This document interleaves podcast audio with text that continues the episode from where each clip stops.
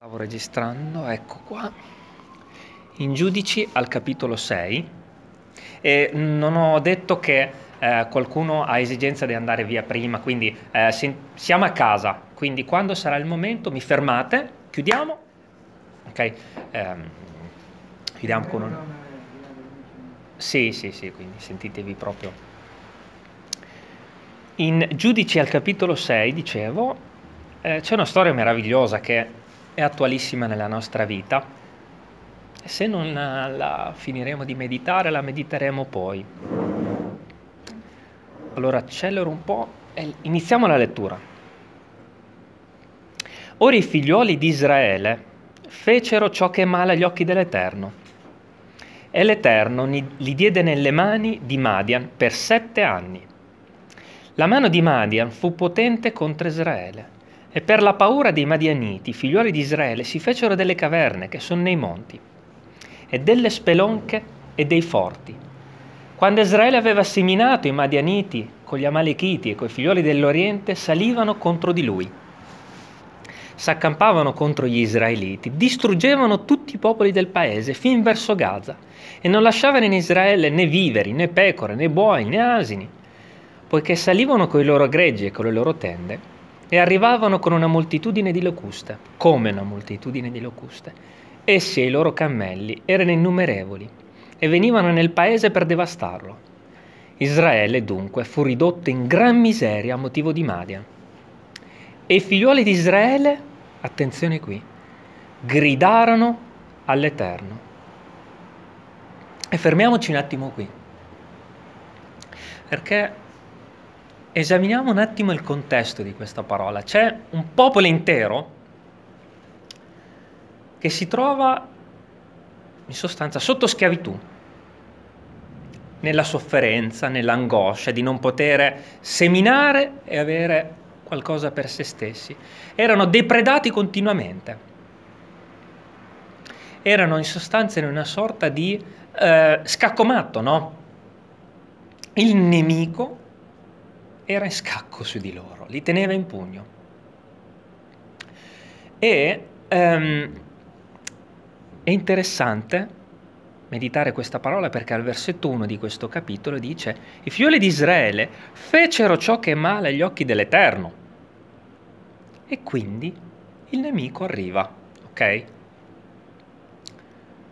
Attenzione, versetto 1, fecero ciò che è male agli occhi dell'Eterno. Guardate cosa dice al versetto 6.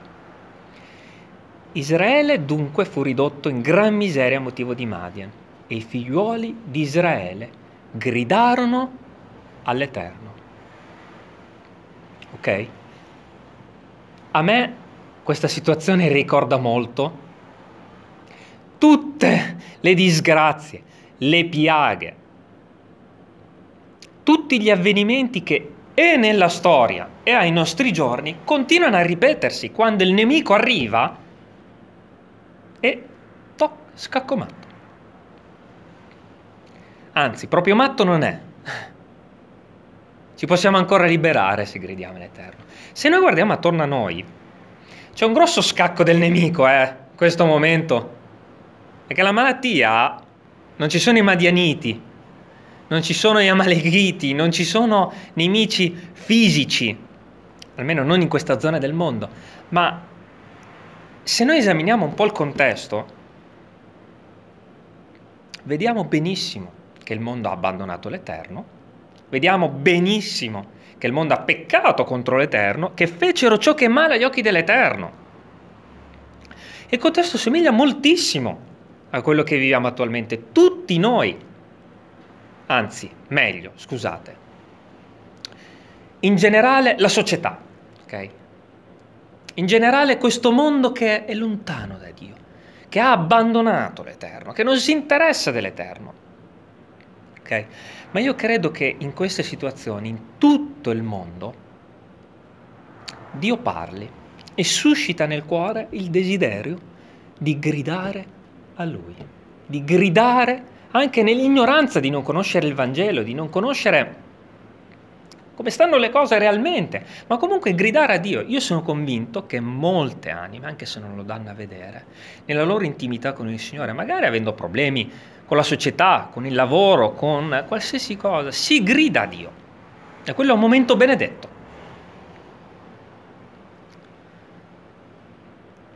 Perché il Signore ascolta. Ora, non abbiamo detto chissà che cosa fino ad ora, tutti noi sappiamo queste cose, perché si ripetono nella storia, ma c'è un elemento importante da meditare assieme questa mattina. E viene nei versetti a seguire. E avvenne che, quando i figlioli di Israele ebbero gridato all'Eterno a motivo di Madian, l'Eterno mandò. Primo passettino dell'Eterno, ok?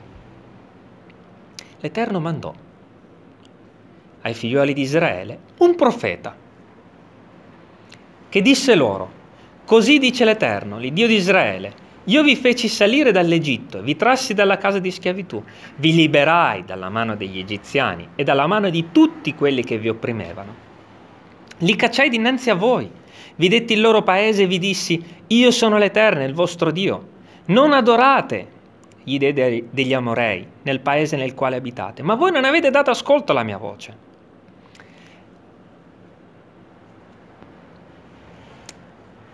Ora, al Signore piace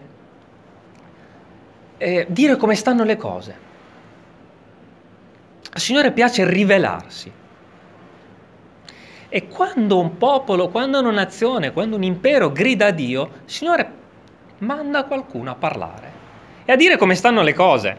E noi quando dobbiamo parlare a queste persone? Perché noi siamo l'immagine di quel profeta, anzi c'è di più e lo mediteremo adesso. Noi dobbiamo dire come stanno le cose. Avete abbandonato Dio. Non ci sono tanti giri di parole da fare. Ma, siccome noi siamo dei bacchettoni, il Signore lo sa, hai abbandonato Dio, questa piaga è arrivata per colpa tua, perché tu hai peccato contro Dio. Lo sa che siamo un po' estremisti, no? Quindi il Signore non si limita semplicemente a dire a un popolo intero che cosa è successo, ma va più avanti, fa di più, lo salva. E siccome a noi piace il ruolo del profeta che va e dice: sei in questa situazione perché hai peccato contro Dio, il Signore fa qualcosa di più. Non si limita a parlare a una nazione, a un popolo, a una casa, a un ambiente lavorativo, non si limita solo a dire come stanno le cose, ma elegge un giudice. Giudice, forse non c'è tempo di spiegare che cos'è un giudice, era un condottiero che avrebbe liberato Israele. E fratelli e sorelle, quell'immagine perfetta è Gedeone. E c'è qualcosa di più, che tutti voi che avete creduto in Gesù Cristo siete Gedeoni in questo mondo. Il Signore ha eletto i figli di Dio per andare e liberare dalle tenebre. Perché non si limita il Signore solo a dire: guardate che se vi trovate in questa situazione perché Dio vi ha abbandonati. Attraverso l'opera dello Spirito Santo in noi il Signore suscita dei Gedeoni. Versetto 11. Poi venne l'angelo dell'Eterno e si assise sotto il terebinto d'Ofra che apparteneva a Joas, a Berezita, e Gedeone, figliolo di Joas, batteva il grano nello strettoio per metterlo al sicuro dai Madianiti. Anche qui c'è un'immagine importante che non c'è tempo di commentare, ma forse la mediteremo più avanti. L'angelo dell'Eterno gli apparve e gli disse: l'Eterno è teco, o uomo forte è valoroso. Il Signore va in mezzo a un popolo che era in miseria, non aveva da mangiare, non aveva niente. Gedeone, così come io, voi, non abbiamo niente. L'Eterno è teco, uomo forte e valoroso. E questa parola il Signore la sta dicendo questa mattina, ognuno di noi. L'Eterno è teco. Che tu lo creda o meno, che tu ti veda senza capacità, senza poter fare qualcosa di importante per... L'Eterno è teco. Che tu lo creda o meno, e tu lo senta o meno, l'Eterno è teco. E ti chiama anche uomo forte e valoroso. Sapete perché? Perché in voi c'è colui che è valoroso e colui che è forte, che è lo Spirito dell'Eterno. Cioè, in un qualche modo quello che succede è, chiaramente il Signore parla attraverso i figli di Dio a tutti coloro che gli stanno attorno, per dire: uomini, il Signore è buono e non ama permettere una piaga, avete abbandonato l'Eterno. Ma se noi ci limitiamo solo a bastonare, senza guarire, senza liberare, c'è qualcosa che non va, perché l'Eterno ha suscitato dei Gedeoni.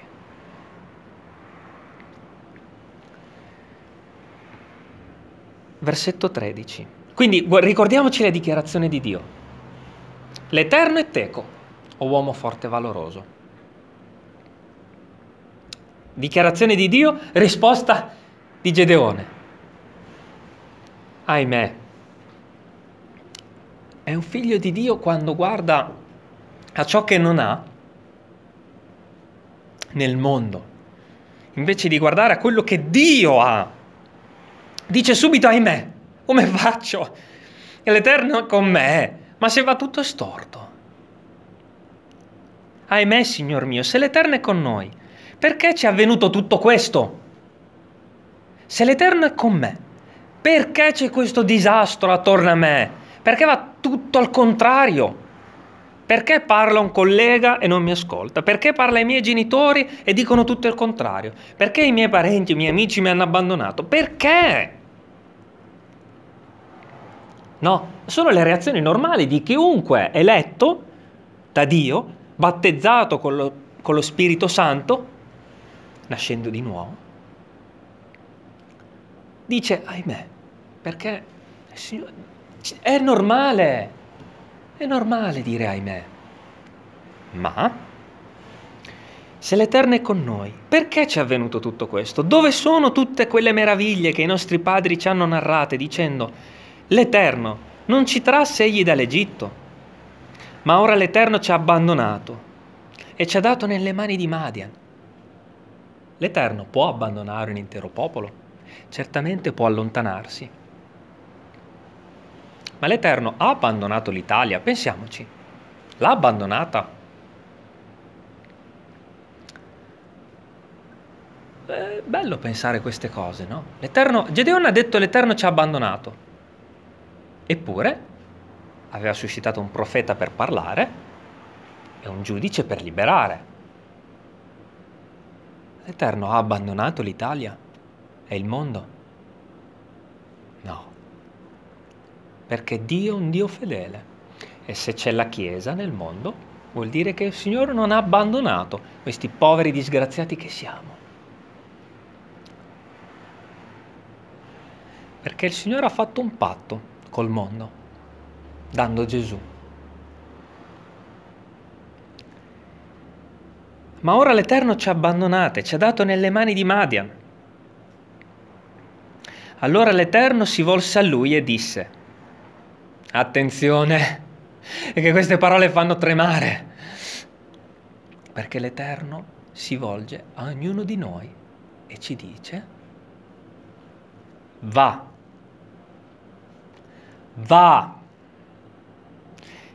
con cotesta tua forza. Quale forza? Che questo uomo si rendeva conto che non aveva niente, eppure era un uomo valoroso, dice Dio. E che lo crediamo o meno, fratelli e sorelle, siamo valorosi perché in noi c'è un condottiero valoroso. Va con cotesta tua forza e salva Israele dalla mano di Madian. Non sono io che ti mando. Cioè, io non ti dico va e con la forza della tua intelligenza, dei tuoi studi, converti, libera. Va con cosa? Non sono io che ti mando. Oggi, 6 dicembre... Sì, sono io che ti mando. E tutta la parola, noi prendiamo di solito un versetto e diciamo: questo è per me e questo no, questo è per me e questo no, questo in questo caso sì, questo in questo caso no. prendiamo alcuni elementi della parola che ci stanno simpatici e diciamo, in questo caso, questo è per me. Quest'altra parola sicuramente... Ma in realtà il Signore dice a Giosuè, come sono stato con Mosè, così sarò con te. E Giosuè è figura di Cristo, e Cristo è in noi. Quindi, di conseguenza, come è stato con Mosè 4.000 anni fa, così sarà con noi. Va con cotesta tua forza. Non sono io che ti mando. E tutti noi, quando usciamo da questa sala, dobbiamo ricordare queste parole. Non sono io che ti mando. Signore, ma io non ho niente, lo so. Per questo ci penso io. Apri la tua bocca, dice un salmo che non ricordo, e io la riempirò. Se esaminiamo il contesto, fratelli, ci vediamo tutti in Gedeone. La gente si nascondeva nelle caverne. Non aveva da mangiare perché le depredavano. Cioè, e questo doveva liberare un popolo. Cioè... Oggi la gente non si nasconde nelle caverne, ma si nasconde al pronto soccorso, si nasconde in un credito con la banca, si nasconde in tante cose. Chi li deve liberare? Tu! In che modo li libererai? Solo il Vangelo libera. Liberare dalla potenza delle tenebre attraverso la parola di Dio. No, vediamo se c'è tempo di commentarlo. Ma non abbiamo niente, ma abbiamo l'Onnipotente. Pensavo ci fossero ospiti, li abbiamo chiamati. Guarda, la parola di Dio ha già agito. Ma vi rendete conto, fratelli e sorelle? Ma magari potevamo lasciare un volantino. Comunque, questo per dire che la storia di Gedeone è una bellissima storia. Perché? Perché era un poveraccio, non aveva niente, ed è diventato un giudice liberatore di Israele. Ed egli a lui: ah, Signor mio, con che salverò io Israele? Ecco, il mio migliaio è il più povero di Manasse e io sono il più piccolo della casa di mio padre. Quindi non aveva neanche chiamato il primogenito Dio, l'ultimo. L'Eterno gli disse: perché io sarò con te, tu sconfiggerai. Non perché tu sarai bravo e ti sarai comportato bene, sarai stato intelligente, avrai studiato la giusta parola da dire a quella persona, perché io sarò con te. Tu sconfiggerai i tuoi nemici. E ci sono nemici da sconfiggere in ogni ambito, nell'incredulità, nella bestemmia, nella ribellione, nelle disubbidienze. La parola dice che il nostro combattimento non è contro carne e sangue, ma è contro gli spiriti e le potestà delle tenebre che sono nei luoghi celesti. E quella guerra, se quella guerra è contro gli spiriti, la può combattere un uomo? No. Gli spiriti agiscono nelle persone. Lo vediamo, no? Quando ascoltiamo alla radio una canzone orrenda, spiritualmente parlando, dietro a quella persona che ha scritto quella canzone, che l'ha arrangiata, c'è uno spirito. Contro quelli è la battaglia. E chi combatte contro gli spiriti? Noi? Con cosa? Con i cacciaviti? Ma combatte Dio attraverso di noi. In un qualche modo, quando noi stiamo parlando, l'anima che abbiamo di fronte, la battaglia in quel momento è spirituale. Con cotesta tua forza spirituale, perché io sarò teco, tu sconfiggerai. In quella persona che abbiamo di fronte c'è un nemico da vincere. E non lo vinciamo noi con l'intelligenza, ma con la potenza dello Spirito Santo di Dio. Ma perché questa parola è così dolce oggi?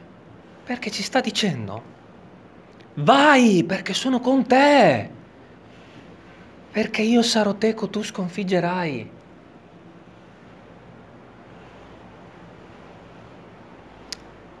E credendo a questa parola, Gedeone è andato e ha sconfitto, Cioè, dopo non è che dobbiamo stare ad aspettare che Dio faccia. Noi prendiamo la macchina, la bici e qualsiasi cosa, andiamo al lavoro e combattiamo con la potenza di Dio. Chi libererà il mondo? È chiaro che solo Dio può convertire, no? Nel mondo può convertire Dio. Ma chi è lo strumento di Dio nel mondo? La Chiesa. Come Israele a suo tempo era la chiave di Dio per il mondo, per convertire, un'immagine di ciò che Dio faceva. Immagine, non proprio immagine, nella pratica agiva il Signore attraverso Israele. Così lo siamo noi.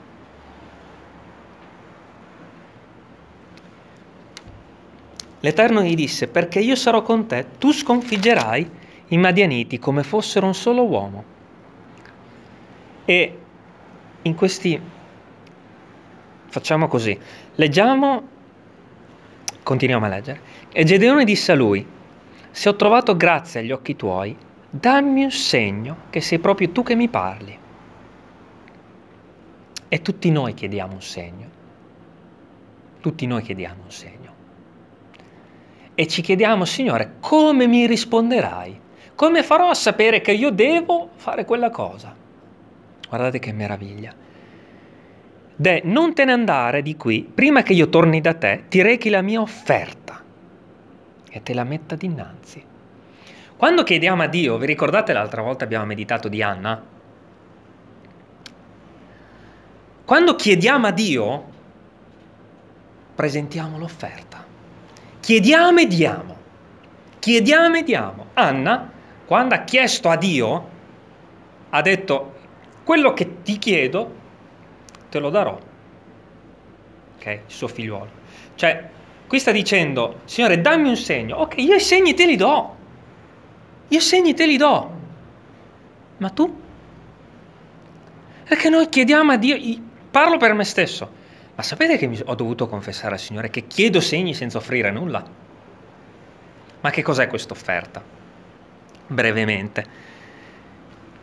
Allora Gedeone entrò in casa, preparò, anzi prima il Signore, guardate cosa gli dice: aspetterò finché tu torni.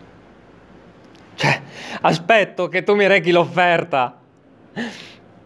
Allora Gedeone entrò in casa, preparò un capretto con un'efa di farina, fece delle focacce alzime, mise la carne in un canestro, il brodo in una pentola, gli portò tutto sotto il terebinto e glielo offrì. Fermiamoci qui un attimo, che sono parole incomprensibili per la carne. Sapete cos'è la focaccia? Quella focaccia azima. Azima significa senza lievito, senza peccato. Il lievito rappresenta il peccato nella parola di Dio. Quando chiedo qualcosa a Dio, presento un cuore che si è consacrato, che ha confessato i suoi peccati, che ha fissato un tempo per digiunare da se stesso, dai suoi interessi, da tutti i film di questo mondo, dalle distrazioni. Presento un cuore che è pronto a dare. Focaccia azima. Un cuore che non è distratto, che non c'è lievito, un cibo delizioso che non ha lievito. E oltre a questo c'è sempre l'immagine del sacrificio. Il capretto rappresenta quel sacrificio che nel rendimento di azioni di grazia nell'Antico Testamento c'è: qualcuno ha pagato per il mio peccato, presentiamo, e Cristo è il nostro cuore. Cristo è il nostro cuore quando chiediamo a Dio, e Dio risponde. Il capretto era più un'immagine della nostra testardaggine, che prende il prezzo del nostro peccato e lo porta per essere sacrificato. Ma se noi chiediamo a Dio segni senza offrire nulla, c'è qualcosa che non va. Versetto 20. E l'angelo di Dio gli disse: prendi la carne e le focacce azime, mettile su questa roccia e versavi su il brodo. Ed egli fece così. Allora l'angelo dell'Eterno stese la punta del bastone che aveva in mano, toccò la carne e le focacce azime, e salì dalla roccia un fuoco che consumò la carne e le focacce azime, e l'angelo dell'Eterno scomparve dalla vista di lui. Primo segno che Dio ci manda a fare qualcosa, allora qual è? Cosa rappresenta il fuoco nella parola di Dio? Lo Spirito Santo. Il primo segno che Dio ti manda, sai qual è? Il fuoco. Dentro di noi, tutti i figli di Dio, dentro il loro cuore, sentono una presenza infuocata che gli dice: questa è la via, cammina per essa, fai questo e quest'altro non lo fare. Quando noi ci presentiamo a Dio in richiesta, sappiamo se qualcosa è gradito a Dio o no, perché il fuoco infiamma. Se il fuoco non infiamma, quella cosa non gli interessa. Quando un cuore si trova davanti un non convertito e gli parla, sente o non sente il fuoco che lo brucia da dentro, che vuole parlare, che vuole dire come stanno le cose, che vuole agire per il bene di quell'anima, per strapparla dalle tenebre? Lo sentiamo o no? Sì! È il fuoco di Dio, prima testimonianza che il Signore ci ha mandati. Quindi non dobbiamo aspettare chissà quali segni attorno a noi, perché il primo segno è il fuoco. E i figli di Dio hanno il fuoco. Quando un nostro collega si sveglia la mattina e viene al lavoro ed è così, arrabbiato, triste, sconfortato, noi sentiamo il fuoco, o no? Che vuole parlare, che vuole bruciare tutto quello che trova davanti. Il fuoco di Dio, che gradisce l'offerta. E ci sono altri due segnali nella vita di Gedeone che l'hanno accompagnato. Forse li mediteremo la prossima volta, non so. Ma riassumendo quello che abbiamo meditato oggi e che mi ha dato così tanto conforto è: io non faccio affidamento su quello che tu sei. È che tu sei un povero peccatore, perché io sono con te. E tutti noi ci troviamo in dubbio di dire: vado o non vado a fare quella cosa? La faccio o non la faccio? Parlo o non parlo? Dico o non dico? C'è il fuoco? Perché il Signore, attenzione, dice anche di non gettare le nostre perle ai porci, Ci sono dei casi in cui il fuoco non c'è. Non dobbiamo fare, non dobbiamo agire, non dobbiamo parlare. Ci sono casi e casi. Quando siamo in dubbio davanti a Dio, se il Signore ci ha mandato, le focacce azime e il sacrificio. Cioè, Signore, dedico 2-3 giorni alla preghiera, a rinunciare a tutto quello che non ti interessa, azime, senza peccato, e mi presento a te con il sacrificio, con il sangue tra le mani. Devo fare questo o non devo? Attenzione, questa conferma l'ha chiesta Gedeone, ma il Signore aveva già detto ti mando. È stata una conferma che Dio ha voluto dargli, ma il Signore aveva già detto ti mando.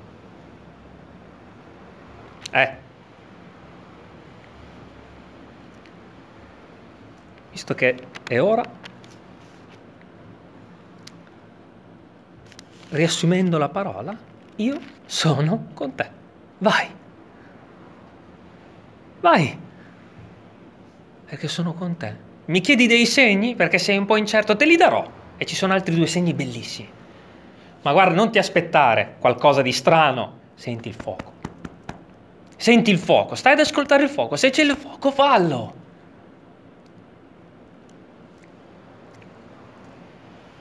Chiudiamo con una preghiera.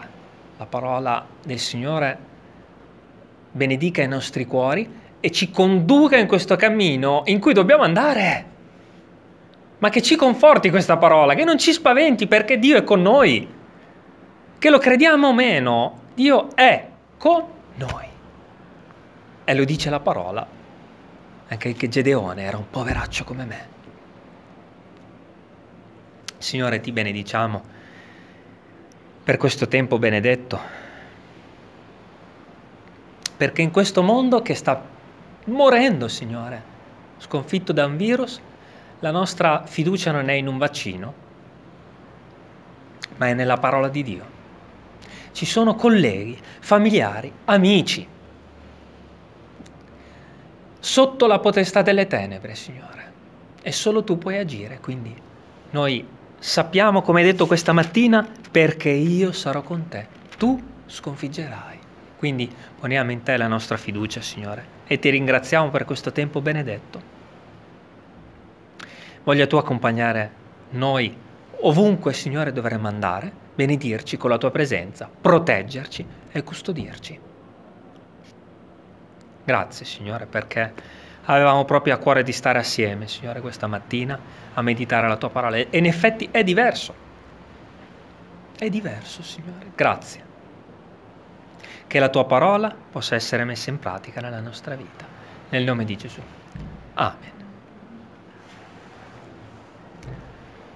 Amen.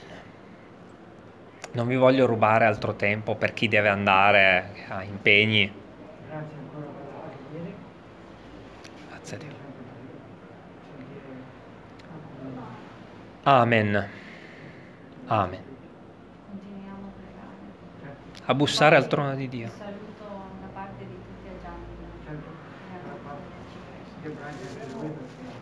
Grazie. Digli, chiamalo Gedeone oggi. Chiamalo Gedeone, perché lui è un Gedeone. Alleluia. Alleluia. Bravissimo. Bravissimo. Bravissimo.